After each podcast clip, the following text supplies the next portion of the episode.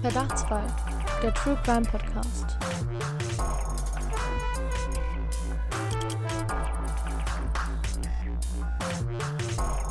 Hallo und herzlich willkommen zu unserem True Crime Podcast Verdachtsfall. Ich bin Marie. Und ich bin Isa. Und wir erzählen euch jeden zweiten Dienstag von jeweils einem Fall aus einem Bundesland und dann noch von einem historischen oder sehr bekannten Fall aus diesem Bundesland. Für die Reihenfolge der Bundesländer haben wir die Zahlen von Straftaten gegen das Leben aus der Kriminalstatistik des BKAs herausgesucht und diese dann in Bezug zu den Bundesländern gesetzt. Und erzählen euch jetzt vom höchsten Prozentwert zum niedrigsten in den Folgen über die Fälle in den Bundesländern. Das heute ist unsere dritte Folge und an der dritthöchsten Stelle unserer Liste ist Niedersachsen. Bevor wir jetzt allerdings anfangen, euch die Fälle zu erzählen, wollen wir nur noch einmal wiederholen, was Straftaten gegen das Leben sind – und zwar sind das die Straftaten, die in den Paragraphen 211 bis 222 des Strafgesetzbuches stehen und dazu gehören Mord, Totschlag, Tötung auf Verlangen, geschäftsmäßige Förderung der Selbsttötung, Schwangerschaftsabbruch, in Verkehr bringen von Mitteln zum Abbruch der Schwangerschaft, Aussetzung und fahrlässige Tötung. Heute fange ich an und zwar fange ich an mit dem Fall des Briefmarkenhändlers Robert Hodde. Am Sonntag, den 21.11.2010, ist der 53-jährige Robert Hodde in seiner Wohnung in Hameln, als es klingelt. Er macht die Tür auf und schaut seinen Tätern ins Gesicht. Er lässt sie hinein und erwartet nicht, was als nächstes passiert. Er wird niedergeschlagen, auf den Boden gedrückt und gefesselt. Die Kombination für den Safe, der in seinem Geschäft steht, wird erpresst.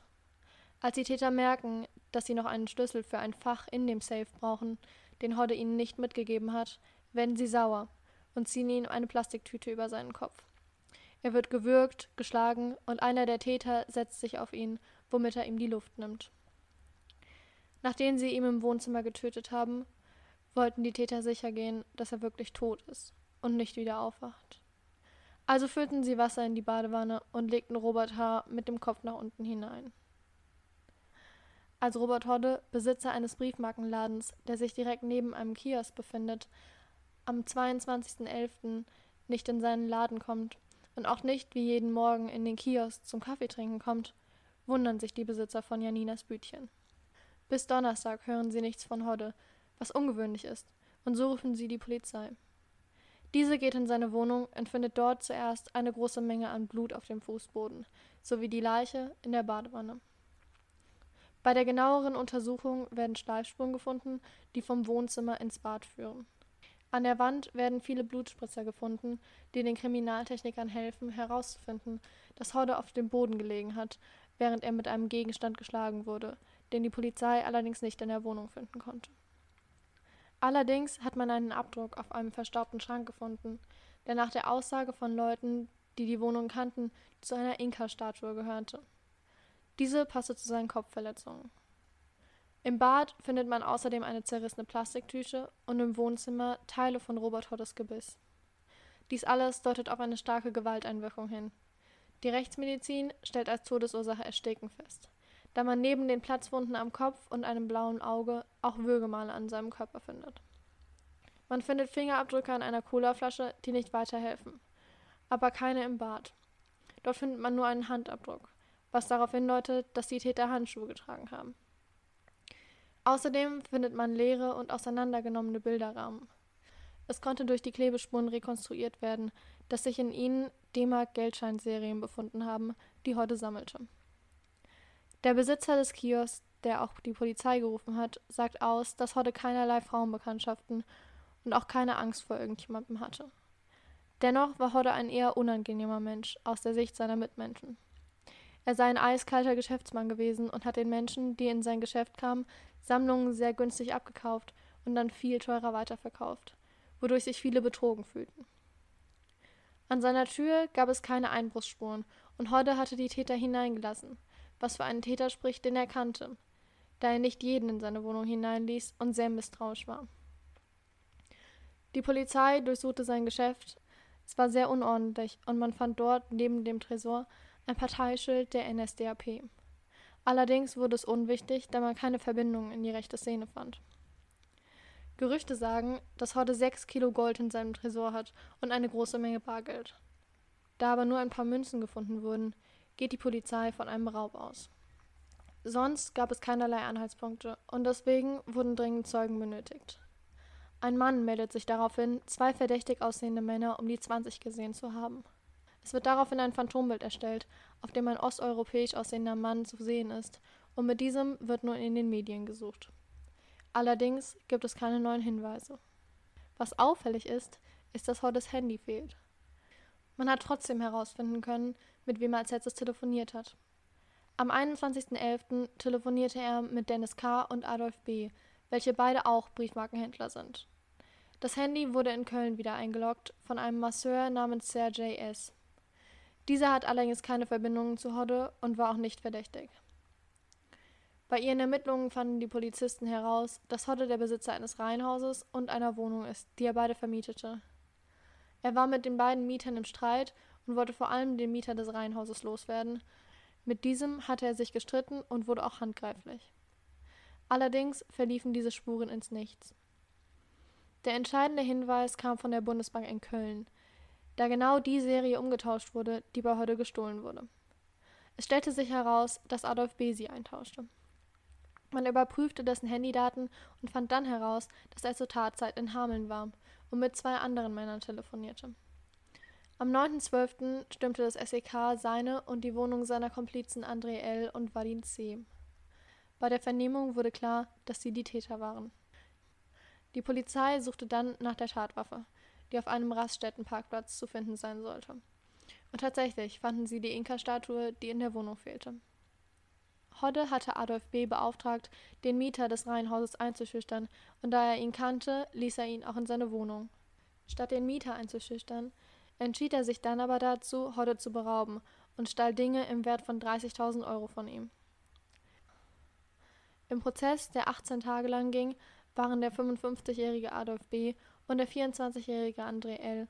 wegen, wie die Staatsanwaltschaft es nannte, außergewöhnlich brutalen Mord, erpresserischem Menschenraub, Raub und versuchter schwerer räuberischer Erpressung angeklagt und Vadim C., der nicht an dem Mord beteiligt war, sondern nur im Auto wartete, wegen Raub und räuberischer Erpressung.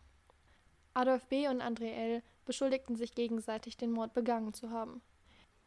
Badin sagt aus, was dem Gericht erheblich die Arbeit erleichtert und was sich auch auf sein Strafmaß auswirkt. Am Ende bekommen Adolf B. und André L. eine lebenslange Haftstrafe und Vadim bekommt drei Jahre und sechs Monate. Was ich immer wieder erstaunlich finde und was auch wieder bei deinem Fall der Fall war, ist, dass man durch die Handydaten sehr viel über die Täter herausfindet und ich frage mich manchmal, warum die Täter nicht einfach ihr Handy irgendwo lassen und es nicht mit zur Tat nehmen, weil man weiß doch eigentlich, dass man dadurch geortet werden kann im Nachhinein und es als Belastungsbeweis gewertet werden kann. Ja, in dem Fall haben die Komplizen von Adolf B. sogar noch mit ihm telefoniert und sich dann über das Handy, ja, die haben dann halt darüber kommuniziert. Bevor ich euch meinen Fall erzähle, komme ich erstmal noch zu der Kriminalstatistik aus Niedersachsen. Niedersachsen ist das Bundesland mit der dritthöchsten Kriminalitätsrate in Deutschland.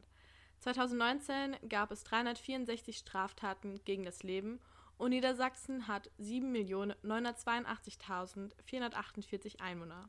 Daraus ergibt sich ein Prozentwert von 0,00456 Prozent.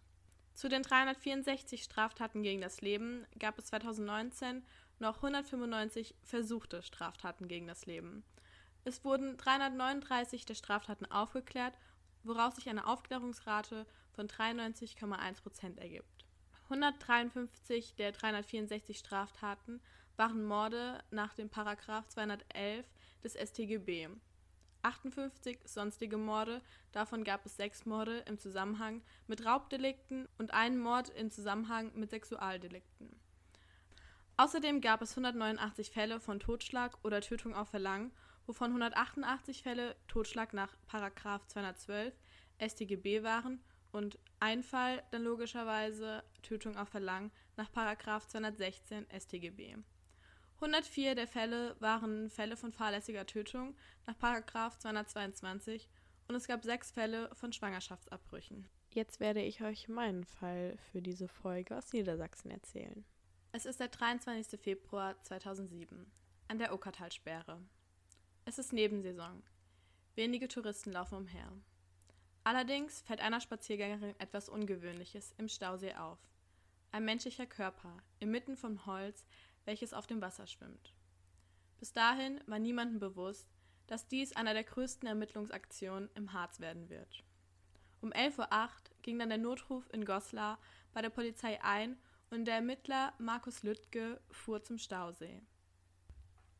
Für die Bergung des menschlichen Körpers wurden Boote und Taucher benötigt, weswegen auch die Feuerwehr anrückte. Es wurde schließlich ein Feuerwehrboot ohne Person drin von der Staumauer aus gelenkt. Dabei ist es wichtig, dass man vorsichtig vorgeht, um keine Spuren zu vernichten. Als sie den menschlichen Körper geborgen hatten, fiel ihnen auf, dass es nur ein Oberkörper, ohne Hals, ohne Kopf und ohne Arm war. Somit kam die Frage auf, wo der Rest des Körpers ist. Daraufhin schickten die Ermittler erneut Taucher in die Nähe der Talsperre, da es die Vermutung gab, dass der Mörder dort das Opfer in den Stausee geworfen hat. Allerdings ist es auch möglich, dass die Leichenteile woanders entsorgt wurden, da der Stausee von starken Strömungen geprägt ist. Ohne den restlichen Teil der Leiche ist es nahezu unmöglich, die Leiche zu identifizieren und damit ein Wie und Warum des Todes herauszufinden. Die Suche nach den restlichen Teilen dauert Tage. Aber in der Zwischenzeit macht sich der Rechtsmediziner Dr. Detlef Günther an seine Arbeit und, untersucht den Torso und entdeckt dabei Folgendes. Zum einen schlammartige Anhaftungen an der Hautoberfläche, eine 7 mm große runde Einschussstelle am Bauch sowie schnitt- oder stichartige Wunden im Brustkorbbereich. Zudem fehlten alle inneren Organe bis auf die Lunge. Über das Opfer kann man nur sagen, dass es männlich ist und mehrere Tage im Wasser lag. Da der Ermittler Markus Lüttke bei diesem Fall erstmal nicht vorankommt, arbeitet er weiter an seinem vermissten Fall. Dabei handelt es sich um den 35-jährigen Yilmaz T., der in Bad Gandersheim wohnt. Bei ihm wurde ein Untertauchen ausgeschlossen, da er keine Konflikte mit der Familie hatte. Er ist Betreiber eines Bordells in Hildesheim und hat viele Feinde, da seine Idee von einem Estrifie-Bordell auf viel Nachfrage stoß. Was ist ein Estrifie-Bordell? Essen, Trinken, Ficken. Okay. Yilmaz T. ist am 20. Februar gegen 9.30 Uhr mit seinem Ford Galaxy aus Bad Gandersheim weggefahren. Den Tag über war er dann in Nordheim und um 18 Uhr abends traf er sich mit Freunden in einem Restaurant in Salzgitter. Dieses verlässt er gegen 20 Uhr, da er anschließend noch ein Geschäft mit einem Jens abschließen möchte, weshalb er auch 25.000 Euro dabei hat. Am nächsten Tag hat ihn seine Lebensgefährtin als vermisst gemeldet. Samstag, der 24. Februar. Die Polizei findet Yilmaz T.s Auto auf einem Parkplatz in Seesen und zur selben Zeit kommt die Bestätigung aus der Rechtsmedizin, dass die Leiche aus dem Stausee Yilmaz T. ist. Aufgrund einer kriminellen Vergangenheit hat man seine DNA durch frühere Ermittlungen in der Akte gehabt. Jetzt fängt erst die richtige Ermittlung an. Es werden die Verbindungsdaten des Handys von Yilmaz T. angefordert und die Polizei fand heraus, dass es zuletzt in Wieneburg, eine Kleinstadt am Rande von Goslar, eingeloggt war. Yilmaz T. hatte in dem Restaurant erwähnt, dass er sich mit einem Jens treffen wolle, weswegen die Ermittler in Wieneburg nach einem Jens suchten. Dort gibt es eine Fleischerei und einen Partyservice von Jens S. Seine Firma läuft gut. Allerdings kriselt es in der Ehe und Jens hatte sich von Roswitha getrennt. Dadurch hat er einen Hang zum Rotlichtmilieu entwickelt. Der gemeinsame Sohn Joel teilte dieselbe Leidenschaft und hat mit Jens Unterstützung ein Bordell in Goslar eröffnet. Die Polizei durchsucht das Haus von Jens S. und nehmen ihn vorläufig fest. In der Fleischerei ist es zunächst schwer zu erkennen, ob es dort Blutspuren von Menschen gibt. Zudem reagieren Schnelltests auf Menschenblut genauso wie auf Schweineblut. Die Kriminaltechnik sucht außerdem nach DNA des Opfers sowie menschlichem Blut. Dabei ist sie vorsichtig und versucht Wege im Geschäfte zu vermeiden, die ein Täter auf der Flucht gehen würde. Sie bauen sich sogar Steganlagen, um keine wichtigen Spuren zu vernichten. Währenddessen wird Jens S. vernommen. Er gibt zu, das Opfer gekannt zu haben und mit ihnen einen geschäftlichen Kontakt zu haben. Bestreitet aber, ihn am 20. Februar, also den Tag des Verschwindens, gesehen zu haben. Bei dem Versuch, Dinge anders zu erklären, als sie waren, scheitert er und gibt schließlich doch zu, dass T. in der Tat noch bei ihm war und es einen Streit über ein Geschäft gab, wobei ein Schuss gefallen ist. Nach der Vernehmung geht Jens S. mit dem Beamten zum Tatort und zeigt, wo er den Bordellbetreiber erschossen hat und dass er anschließend im sogenannten Zerlegeraum die Leiche zerstückelt hat. Der Grund dafür war, dass Jemas T. ihn betrogen hat, da er ihm Anteil an einem Bordell für 300.000 Euro verkauft hatte, welches es gar nicht gibt. Eigentlich wollte Jens ihn zur Rede stellen, allerdings eskalierte der Streit und er zog seinen Revolver aus Notwehr und traf Jemas T. unterhalb der Rippe. Danach wollte er möglichst alles schnell vertuschen. Um von sich abzulenken, fuhr er den Wagen des Opfers auf dem Parkplatz nach Seesen und fuhr dann per Anhalter zurück. Anschließend teilte er die Leiche, um sie besser entsorgen zu können. Er zeigt den Beamten auch die Behälter mit den Organabfällen des Toten. Allerdings wurden diese schon abgeholt und liegen bei einer Tierkörperbeseitigungsanlage. Zum Glück können die Beamten die Vernichtung in letzter Minute stoppen. In dieser Halle stehen kübelweise Schlachtabfälle, die die Beamten durchsuchen müssen, um herauszufinden, ob menschliche Bestandteile darunter sind. Allerdings ist dies nicht so schwer, da sich menschliches Fett sowie auch der Magen eines Menschen deutlich von den Tieren unterscheidet. Während der 47-jährige Jens S. in Arrest ist, wird sein 24-jähriger Sohn Joel verhört. Dieser hat allerdings ein Alibi, denn er war in seinem Bordell, welches von dem Türsteher bestätigt wurde. Die Polizei überprüfte außerdem, ob Jens die Tat allein verübt haben könnte, denn er muss in sechs Stunden den Wagen wegbringen, die Leiche in Stücke teilen und diese dann auch noch wegbringen. Sie fand heraus, dass es möglich ist, allerdings sehr knapp war. Schließlich hat man auch die Todesursache herausgefunden. Jemas T. verblutete durch die Messerstiche in der Brust. In der Fleischerei fand man aber keine Messer mit der DNA von ihm und Jens S. bestreitet zudem zugestochen zu haben. Allerdings ist dies wenig glaubhaft, da er schon mal gelogen hatte. Denn als er angeblich das Auto nach Seesen weggebracht hat, war er in Wieneburg und telefonierte mit Osman G. Welche Verbindung die beiden haben, dass Jens kurz nach der Tat mit ihm telefonierte, ist noch unklar. Ein Anzeichen, dass es einen Mittäter gibt, ist, dass Jens eine Woche vor der Tat eine Unterleibsoperation hatte und somit keine schweren Dinge schleppen konnte und schon gar nicht eine Leiche. Am Ende wird allerdings doch nur Jens S. angeklagt und dieser behauptet, nur aus Notwehr gehandelt zu haben. Vor dem Prozess erhält Jens Morddrohung von Familienangehörigen des Opfers Jemas T., weswegen SEK-Beamte die gesamte Verhandlung bewachen. Der Bruder des Mordopfers ging nach der Urteilsverkündung auf den Angeklagten zu und sagte: Wir sehen uns in Hölle. Jens S. bekommt eine lebenslange Haft und sein Sohn Joel kommt ins Zeugenschutzprogramm da die Familie von Yilmaz T. weiterhin Blutrache schwört. Die Beamten müssen jetzt einen Mord verhindern und überwachen deswegen die ganzen Telefone von den Angehörigen. Es kommen nach und nach immer mehr neue Informationen raus. Nun weiß man auch, was Osman G. mit dem Mordfall zu tun hat. Denn er ist ein Freund des Opfers. Man weiß auch, warum Jens S. ihn kurz nach der Tat angerufen hatte. Denn Jens hatte behauptet, dass Yilmaz T. nicht zur Verabredung gekommen ist, um von sich abzulenken. Somit scheint der Fall abgeschlossen. Allerdings bekommt im April 2009 Andreas Gericke, der Redakteur der Goslarschen Zeitung ist, einen ungewöhnlichen Brief. Es ist ein anonymes Bekennerschreiben, in dem der Bruder von Yilmaz T. als Auftraggeber genannt wird. Dem liegen noch Beweisfotos von dem Mord in der Fleischerei bei. Allerdings erkennen die Ermittler Unbestimmtheiten auf dem Bild. Die Blutspritzer auf dem Boden passen nicht zu Blutflecken von Einstichen, es sieht eher so aus, als würden sie auf dem Boden gekleckert worden sein. Außerdem ist die Hand der Person auf dem Bild heller als die von Yilmaz T. Das Auffälligste allerdings an dem Bild ist, dass ein Mülleimer zu erkennen ist, der nachweislich erst ein Jahr nach der Tat gekauft wurde. Die neuen Ermittlungen gehen jetzt gegen den Sohn Joel, denn er wollte wahrscheinlich seinem Vater helfen und hatte die Möglichkeit, Bilder in der Fleischerei zu machen. Jens S. gab die Anweisung für Fotos und das Bekennerschreiben.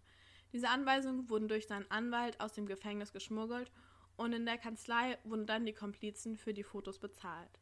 Joel spielte die Leiche, organisierte alles und schrieb das Bekennerschreiben. Aufgrund der vielen belasteten Beweise gesteht Jens. Er hatte Jemas T. in die Schlachterei gelockt, unter dem Vorwand, sich 25.000 Euro zu leihen. In der Küche warteten dann Joel und der Türsteher aus Joels Bordell, der ihm später auch das falsche Alibi gab. Plan war es, Yilmaz bewusstlos zu schlagen, zu fesseln und ihn dazu zu bringen, ihnen 300.000 Euro zu zahlen. Allerdings wurde er nicht bewusstlos, weswegen Jens zum Revolver griff und schoss. Der Türsteher rannte daraufhin auf die Straße. Jens und Joel schleppen das Opfer in den Zerstückelungsraum und Joel sticht tödlich auf ihn ein. Auch der zweite Prozess gegen Joel, den Türsteher und auch den Anwalt wird wieder von SEK-Beamten beschützt. Der Türsteher bekommt dreieinhalb Jahre Haft wegen Falschaussage und Beihilfe zur Körperverletzung. Der Anwalt von Jens ein Jahr Berufsverbot und Joel bekommt ebenso, wie sein Vater Jens, lebenslange Haft. Ich hätte irgendwie nicht gedacht, dass am Ende der Joel dann mitgeholfen hat und der Türsteher, weil ich irgendwie am Anfang schon an den Mann gedacht habe, mit dem er ja telefoniert hatte.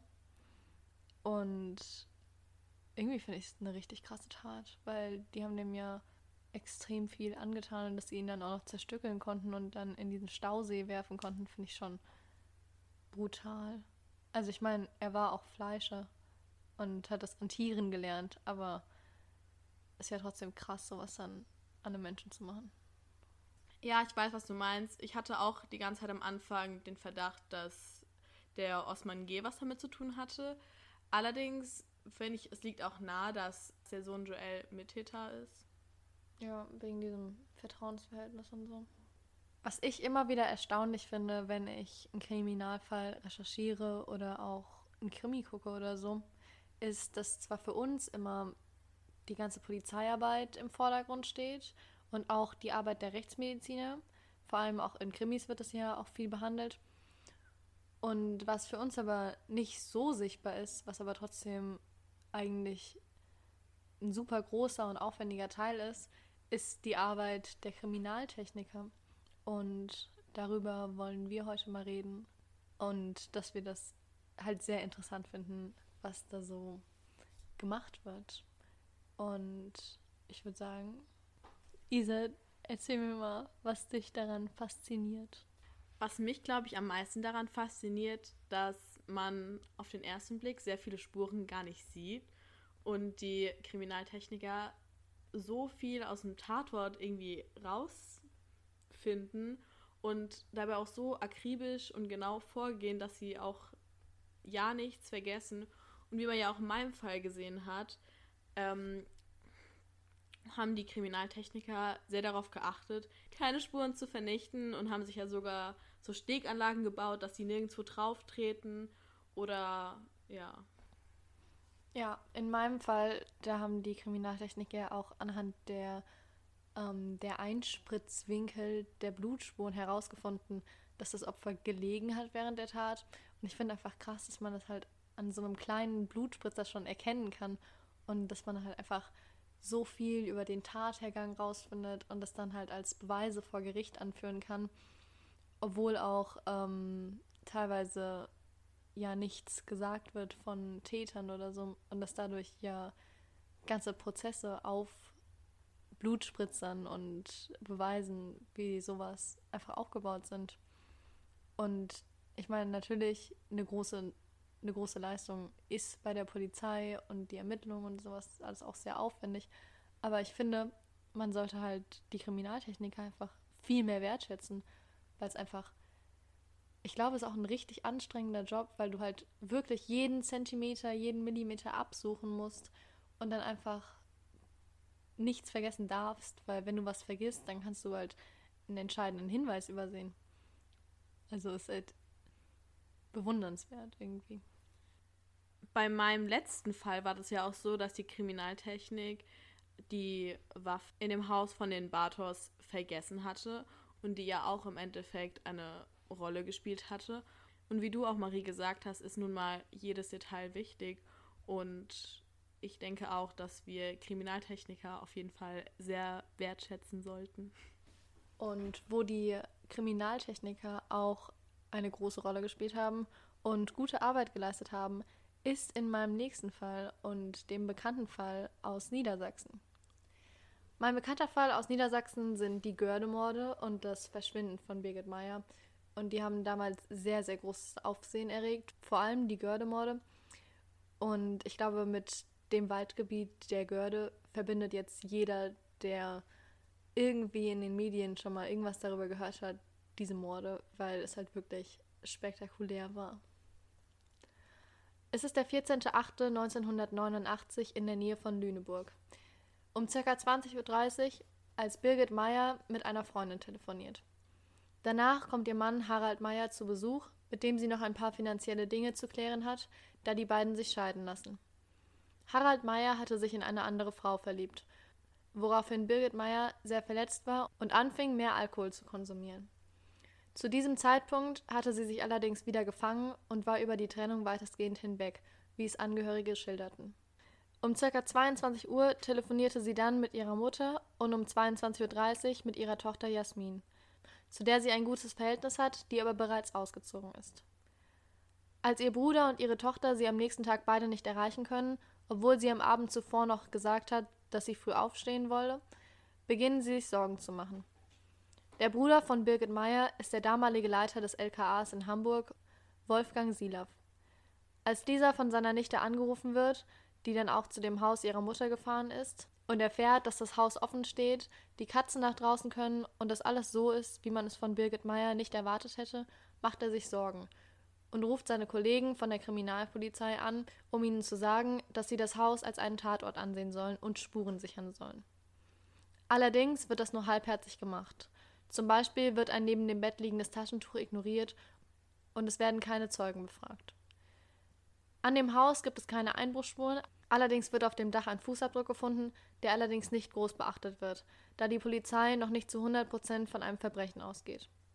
Trotzdem sucht man sie mit Hubschraubern und Spürhunden, auch da man von einem Suizid ausging. Die Mutter von Birgit Meyer kam nicht damit klar, dass ihre Tochter verschwunden war und beging zwei Suizidversuche. Auf dem Fahndungsfoto, mit welchem die Kripo Lüneburg nach ihr suchte, kann man eine 41-jährige Frau erkennen, die eine rote Hose und ein gelbes Top anhat, grüngraue Augen hat, ihre blonden Haare in einer Kurzhaarfrisur trägt und 1,65 groß ist. Es gibt wenige Hinweise auf die Tat und den Täter und deshalb versucht die Polizei durch die Fernsehsendung Aktenzeichen XY ungelöst den Täter zu finden. Allerdings werden dadurch auch keine brauchbaren Hinweise erzielt. Der Ausweis von Birgit Meyer wird im Hauptpostamt in Hamburg gefunden und wahrscheinlich in St. Pauli eingeworfen, was aber zunächst nicht weiter beachtet wird. Der Fokus der Ermittler liegt zunächst auf Harald Meyer, da er von dem Tod seiner Frau profitieren würde. Er führte sehr erfolgreich eine Firma und hätte nach der Scheidung viel Geld an seine Frau abgeben müssen. Außerdem hat er kein Alibi für die Tatzeit. Es gab allerdings keine Beweise. Das Motiv war eher unglaubwürdig, da er mit der Firma so viel Geld machte, dass er das abgegebene Geld in nicht allzu langer Zeit wieder eingenommen hätte. Die Polizei sah es dennoch als verdächtig an, dass er nur ein paar Wochen nach der Tat wieder in das Haus einzog, aus dem seine Frau verschwand. Trotzdem versuchte er auch, seine Frau zu finden und setzt auch eine Belohnung auf brauchbare Hinweise für sie aus. Durch die Befragung des Ehemanns erhält man einen neuen Verdächtigen, den Gärtner der Nachbarin Kurt Wenner Wiechmann. Dieser wollte etwas von Birgit Meyer und wird als Playboy beschrieben. Er hat außerdem mehrere Vorstrafen. Trotz dem Verdacht gab es in Lüneburg kaum einen Menschen, der wirklich konzentriert an der Aufklärung des Verschwindens von Birgit Meyer arbeitete. Denn auch im Sommer 89 wurden die Gördemorde begangen, die viel Aufsehen bei der Polizei und auch der Öffentlichkeit erregten. Am 21.05.89 fuhren Ursula und Peter Reinhold zu einem Picknick in die Görde, einem Waldgebiet in Niedersachsen. Der Untersuchung nach, wobei bei Ursula schwere Kopfverletzungen festgestellt wurden, wurde sie erschlagen. Peter Reinholds Zungenbein war gebrochen, was auf eine Strangulation mit Tod durch Ersticken deutet. Am 28.05. wurde ihr Auto gefunden, mit dem der Täter nach der Tat noch gefahren ist, und am 12.07. wurden ihre Leichen gefunden. Während die Polizei 800 Meter nebenan die Leiche der Reinholds und den Fundort untersucht, werden am 12.07. ebenfalls in der Görde das Paar Ingrid Barmbier und Bernd Michael Köpping ermordet. Ingrids Leiche weist ebenfalls schwere Kopfverletzungen auf und Bernd Michael Köpping scheint ebenfalls gewürgt worden zu sein. Außerdem wurde auf ihn geschossen. Das zeigt, dass der Täter sich der Polizei überlegen gefühlt hat, da diese ja nur 800 Meter weiter die Leiche der Reinholds untersuchte. Das Auto, mit dem die beiden fuhren, wurde am 19.07. gefunden und am 27.07. wurden ihre Leichen gefunden. Die Paare haben keinerlei Zusammenhänge, außer dass sie beide vom selben Täter ausgesucht wurden. Das Motiv ist unklar. Auch in diesem Fall versucht die Polizei über die Sendung Aktenzeichen XY ungelöst neue Hinweise zu bekommen. Nach einem Jahr im Fall Birgit Meyer hat sich noch nicht viel getan und der Polizist Klaus Werner übernimmt nun den Fall. Anders als viele seiner Kollegen geht er schnell von einem Verbrechen aus. Er geht den Weg hinter Birgit Meyers Garten entlang, der durch den Wald direkt nach Adendorf führt. In diesem Ort wohnt der schon vorher verdächtigte Kurt Werner Wiechmann. Bei der Vernehmung streitet er ab, Kontakt zu Birgit Meyer gehabt zu haben. Klaus Werner beantragt am 26.10.1990 den ersten Durchsuchungsbeschluss für sein Haus, der dann abgelehnt wird.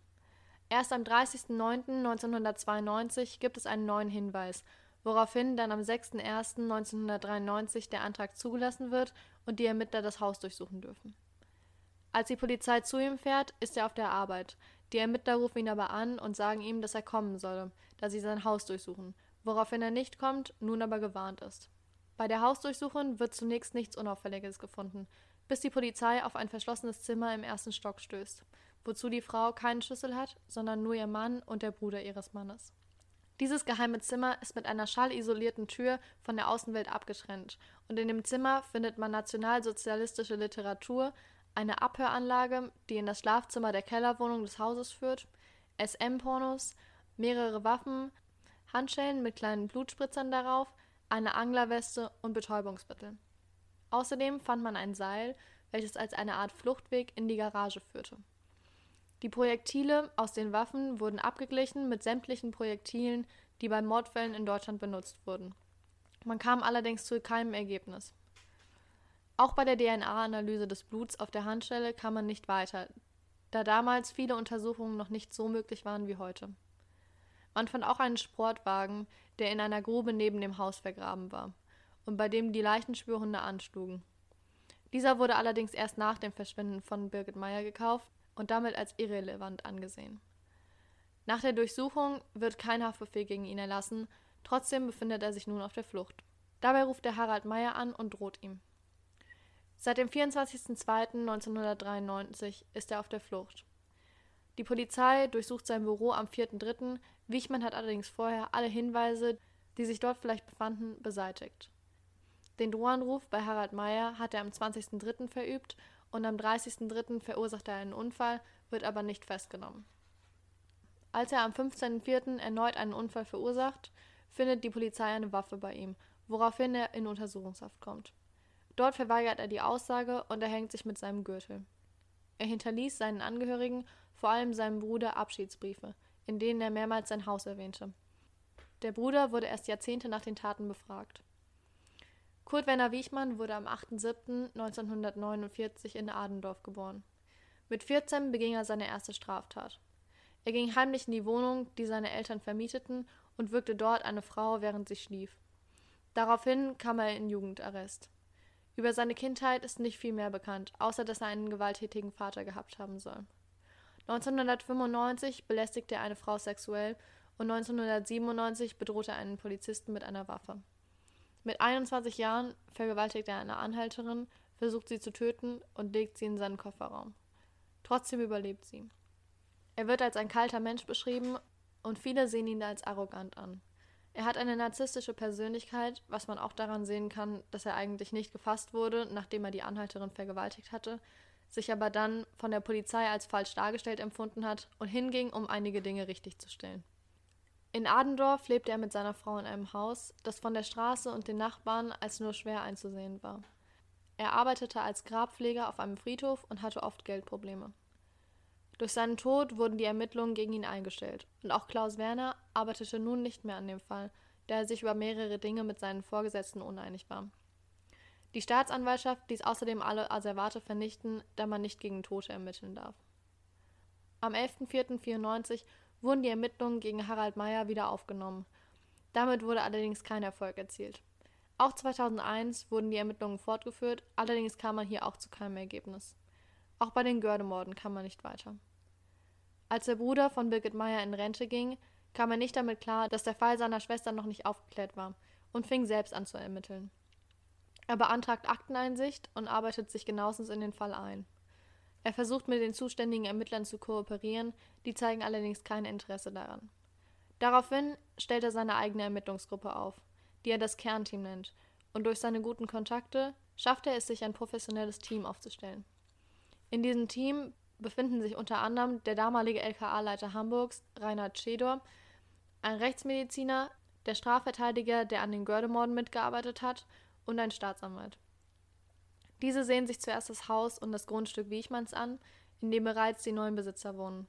Allerdings hatten sie Glück und das geheime Zimmer war fast nicht angetastet worden, da es von den neuen Besitzern nicht genutzt wurde. In dem Abschiedsbrief waren mehrere Hinweise auf das Haus und das Kernteam suchte diese Stellen ab.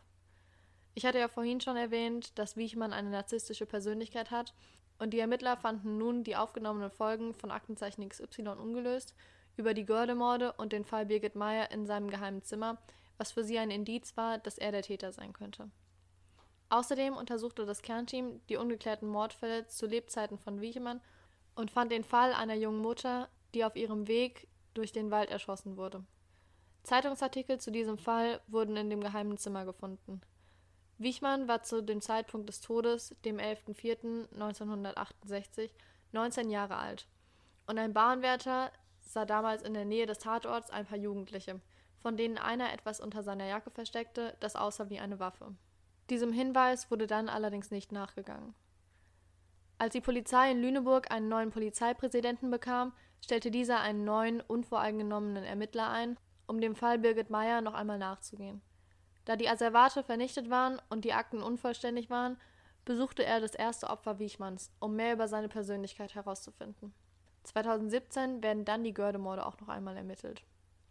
Das Kernteam beschäftigt sich währenddessen damit, herauszufinden, wo am 15.08.1989, also am Tag nach Birgits Verschwinden, Beerdigungen stattfanden, da Wiechmann als Friedhofsgärtner wusste, dass die Gräber schon einen Tag vor der Beerdigung ausgehoben werden und dies ein Weg wäre, eine Leiche verschwinden zu lassen. In der Rechtsmedizin in Hannover ist in der Zwischenzeit noch ein Asservat aufgetaucht. Die Handschellen mit den Blutspuren. Diesmal konnte festgestellt werden, dass es sich um Birgits Blut handelt. Damit konnten sie auch die Öffnung der Gräber bewirken, was allerdings zu keinem Ergebnis führte. Damals hatte man schon anhand des vergrabenen Autos auf Wiechmanns Grundstück festgestellt, dass er einen Kontrollzwang hatte und alles gerne bei sich hat, um die Kontrolle zu behalten. Deshalb untersucht das Kernteam das Haus noch einmal und findet heraus, dass die Kfz-Grube, also ein Loch im Boden, in das man hineinsteigt, um Autos von unten reparieren zu können, nicht tief genug war, um darin stehen zu können. Und sie riefen die Polizei. Die Leichenspürhunde schlugen nicht an und so wurde die Grube nur 20 Minuten lang untersucht. Das Kernteam untersuchte die Grube 2017 auf eigene Faust. Sie bestellten einen Maurer, um die Grube aufzubohren und fanden zuerst nichts außer Sand. Als sie fast aufgegeben hatten, fanden sie einen Fußknochen und dann den Rest von Birgit Meyers Leiche. Man fand heraus, dass ihr in den Kopf geschossen wurde und die Polizei nimmt nun die Ermittlungen wieder auf. Bei einer weiteren Durchsuchung des Grundstücks werden mehrere Autoteile, Damenschuhe, Handtaschen und Portemonnaies, die vergraben wurden, gefunden. Die Polizei sucht nun nach Verbindungen zu anderen Morden und man geht davon aus, dass Wiechmann ein aktiver Serienmörder war. Die Polizei geht außerdem davon aus, dass er einen Mittäter oder Helfer hatte, woraufhin man auf seinen Bruder kommt. Deshalb wird 2018 noch einmal nach Hinweisen durch die Sendung Aktenzeichen XY ungelöst gesucht. Wiechmann gilt auch als Mörder der Gördemorde da seine DNA auf dem Sitz des Autos einer der Opfer gefunden wurde, mit dem der Täter danach ja noch rumgefahren ist. Also ich habe von dem Fall zwar schon mal gehört, wusste aber nicht irgendwelche genauen Informationen darüber und finde es irgendwie sehr krass, wie Wiechmann seine Taten vertuscht hat und dass er die Leiche von Birgit Meyer in der Grube vergraben hat und dass da so eine lange Zeit einfach niemand dahinter kam, dass man da einfach mal gucken könnte. Allerdings finde ich es sehr traurig, dass man halt nur noch aufgrund von Beweisen herausfinden kann, ob er Birgit Meyer getötet hat, sowie die Gördemorde begangen hat. Da ich denke, dass es schwer ist mit den Beweisen, da wie du ja gesagt hattest, alle Asservate vernichtet wurden, wodurch die Ermittlungen ja sehr erschwert wurden. Ja, vor allem ist ja auch nicht zu 100% bewiesen, dass er der Mörder der Gördemorde ist, weil man halt einfach nur diesen einen Beweis hat mit der DNA auf dem Autositz. Und ich finde es halt einfach irgendwie unglaublich, dass halt alle Asservate im Fall Birgit Meyer vernichtet wurden, weil er ja auch nicht der Täter hätte sein können. Und dann hätte einfach, also dann, dann hätte man einfach alle Asservate vernichtet gegen einen anderen Mörder, der immer noch auf freiem Fuß rumläuft. Und das ist halt krass, vor allem hinter der ähm, Tatsache, dass Mord ja nicht verjährt. Das war's dann auch schon wieder für diese Folge und das Bundesland Niedersachsen. In unserer nächsten Folge geht es um Mecklenburg-Vorpommern. Wie immer würden wir uns auch diesmal sehr über Feedback freuen und ihr könnt uns auch gerne auf Instagram, Verdachtsfall der Podcast, über die Fälle schreiben, was ihr dazu denkt, uns aber auch konstruktive Kritik geben, wie wir etwas verbessern können in unserem Podcast. Und falls ihr kein Instagram haben solltet, könnt ihr uns auch über unsere E-Mail-Adresse verdachtsfall der Podcast at gmail.com erreichen. Dann freuen wir uns auf die nächste Folge und sagen dann Tschüss.